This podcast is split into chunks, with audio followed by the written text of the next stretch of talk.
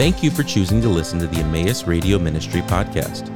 Each of these messages were given by various faculty, staff, and friends of Emmaus Bible College. To view each series as a whole or for more information about similar Emmaus ministries, please visit concerninghim.com looking at Joshua chapter 5, and we'll be taking a look at verses 13 through 15 today. We've already seen in Joshua 5 the circumcision of the people of Israel by Joshua to set them apart for the task at hand, namely the war, the conquest of not only Jericho, but the entirety of the land of Canaan. We saw last time that Joshua uh, had the people celebrate the Passover while they were camping at Gilgal before they went in to conquer Jericho. This is uh, wonderful because in this past section we saw that the manna from heaven was cut off because the people uh, began to take grain from the land of Canaan. So the Lord had brought them through the wilderness. Now they were in the land, and there was no going back at this point. The manna was done. So they it was conquering Canaan or bust at this point. Now, when we get to verse 13, we're going to see a very interesting section that has had all kinds of attention uh, throughout the history of, of the church and biblical studies. And we'll take a look at this and see how it relates to the conquest of Jericho. Joshua chapter 5 and verse 13. Now it came about when Joshua was by Jericho that he lifted up his eyes and looked, and behold, a man was standing opposite him with his sword drawn in his hand. And Joshua went to him and said to him, Are you for us or for our adversaries? And he said, No Rather, I indeed come now as captain of the host of the Lord. And Joshua fell on his face to the earth and bowed down and said to him, What has my Lord to say to his servant? And the captain of the Lord, Lord's host said to Joshua, Remove your sandals from your feet, for the place where you are standing is holy. And Joshua did so. Well, what's going on in this short passage here? Who is this individual? Why does Joshua seem to revere this individual? Uh, what is what is the relationship of this person with the Lord? We're going to take a look at some of these issues here. So, in verse 13, Joshua is by Jericho around the camp at Gilgal. He lifts up his eyes and looks and beholds a man standing opposite him with his sword drawn in his hand. Now, I think this is significant the phrase with a sword drawn in his hand.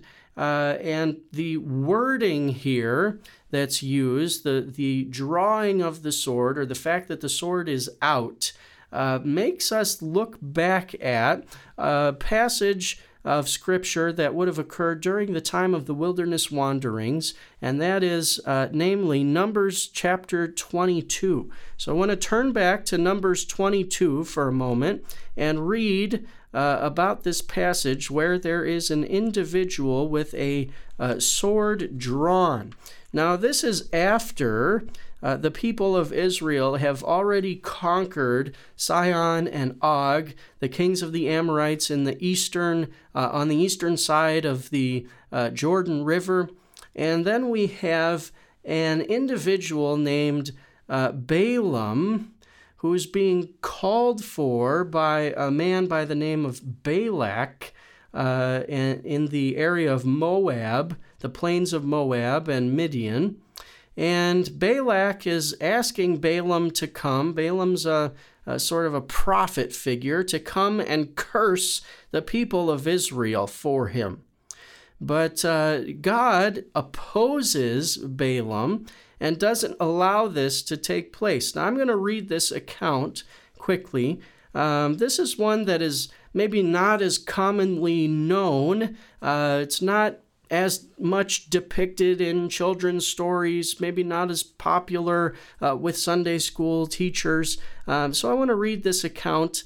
Uh, in its entirety. It's going to take a little bit here, starting in verse 22 of Numbers chapter 22. But God was angry because he was going, because Balaam was going out to meet with Balak. Uh, and the angel of the Lord took his stand in the way as an adversary against him. Now he was riding on his donkey, and his two servants were with him. When the donkey saw the angel of the Lord, now listen to how it describes the angel of the Lord, standing in the way with his drawn sword in his hand. The donkey turned off from the way and went into the field. Now, this is the same wording that we have in the book of Joshua here, with his sword drawn in his hand. But Balaam struck the donkey to turn her back into the way. Then the angel of the Lord stood in a narrow path of the vineyards, with a wall on this side and a wall on that side. When the donkey saw the angel of the Lord, she pressed herself to the wall and pressed Balaam's foot against the wall, so he struck her again. And the angel of the Lord went further and stood in a narrow place where there was no way to turn to the right or to the left. When the donkey saw the angel of the Lord, she lay down under Balaam. So Balaam was angry and struck the donkey with his stick. So this happens three times. And the Lord opened the mouth of the donkey, and she said to Balaam, What have I done to you that you have struck me these three times? Imagine a donkey, a beast of burden, talking to a human being. Then Balaam said to the donkey, because you have made a mockery of me. Now, I don't know what's more miraculous here that the donkey is speaking to Balaam or that Balaam actually speaks back to the donkey. He says, Because you have made a mockery of me, if there had been a sword in my hand, I would have killed you by now. The donkey said to Balaam, Am I not your donkey on which you have ridden all your life to this day? Have I ever been accustomed to do so to you? And Balaam said, No. then in verse 31, the Lord opened the eyes of Balaam, and he saw the angel of the Lord standing in the way with his sword drawn in his hand. Again, that's the phrase we have in Joshua. And he bowed all the way to the ground. And the angel of the Lord said to him, Why have you struck your donkey these three times? Behold, I have come out as an adversary, because your way was contrary to me. What was Balaam going to do? He was going to curse the people of Israel. The angel of the Lord was in his way as an adversary, acting on behalf of the nation of Israel. He continues and says, Behold, I have come out as an adversary because your way was contrary to me, but the donkey saw me and turned aside from me these three times. If she had not turned aside from me, I would surely have killed you just now and let her live. And Balaam said to the angel of the Lord, I have sinned, for I did not know that you were standing in the way against me. Now then, if it is displeasing to you, I will turn back. But the angel of the Lord said to Balaam, Go with the men but you shall only speak the word which I shall tell you. So Balaam went along with the leaders of Balak. Now, the rest of the story we're not going to look at here, but what's important for us to understand is I think this passage in Joshua chapter 5 is being connected with the angel of the Lord standing to oppose Balaam. Through this wording, his sword is drawn in his hand. This is an interesting image of the angel of the Lord acting on behalf of the people of Israel. It's even more interesting when we hear Joshua's conversation with the angel of the Lord. Joshua says to him, Are you for us or for our adversaries? And the man replies, whom I will argue uh, even further that this man is really the angel of the Lord here. In verse 14, he says, No, I'm not, in other words, I'm, I'm neither for you uh, and I'm neither for your adversaries. No, rather, I indeed come now as captain of the host of the Lord. Now, I think in one sense, the, the, the man here, the angel, is for the nation of Israel and going out to fight for and support Israel. But I think his point to Joshua is I'm not a tool for you to use. I'm not a mercenary for you to hire. I'm not someone that's going to join your ranks. I'm the captain of the host of the Lord. And when Joshua hears this, uh, he responds by falling on his face to the earth, and he bowed down and he said to him, What has my Lord to say to his servant? And in verse 15, the captain of the Lord's host says to Joshua, Remove your sandals from your feet, for the place where you are standing is holy. Now, I think this wording, this sentence, should make us think back to the encounter that Moses had with God in the burning bush. So, Exodus chapter 3 and verses 1 through 5 or so. Now, Moses was pasturing the flock of Jethro, his father in law, the priest of Midian. And he led the flock to the west side of the wilderness and came to Horeb, the mountain of God. And the angel of the Lord appeared to him in a blazing fire from the midst of a bush. And he looked, and behold, the bush was burning with fire, yet the bush was not consumed. So it is the angel of the Lord that appears to Moses in the burning bush. Verse 3 So Moses said, I must turn aside now and see this marvelous sight, why this bush is not burned up. Then the Lord saw that he turned aside to look.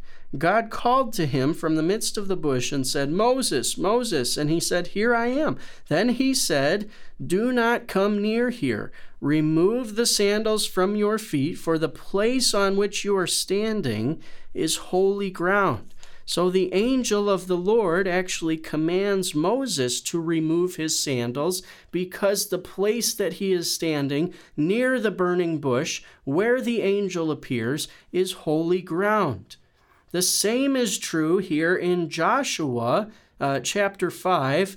The uh, captain of the Lord's hosts uh, who is really the angel of the Lord, says to Joshua, Remove your sandals from your feet, for the place where you're standing is holy ground. And Joshua does so. So I think this man who appears to Joshua should be identified positively as the angel of the Lord because, and here are the reasons uh, because of the allusions to Numbers chapter 22 and Exodus 3, where the angel of the Lord appears in Numbers 22 with his sword drawn to oppose Balaam. And in Exodus 3, the angel of the Lord appears in the burning bush and tells Moses to remove his sandals. Both of these things lead us to believe that is this same individual is the angel of the Lord here. The angel of the Lord here receives Joshua's worship. Joshua bows down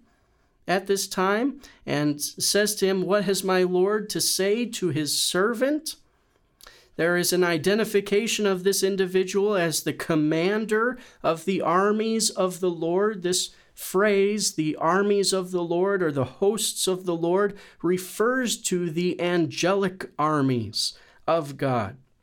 And also the fact that being in the presence of this individual sanctifies the space around him so that he can say, Take off your sandals, the place where you're standing is holy. It's not just holy, be, you know, a, a special part of ground that's holy. It's holy because of the presence of the angel of the Lord there.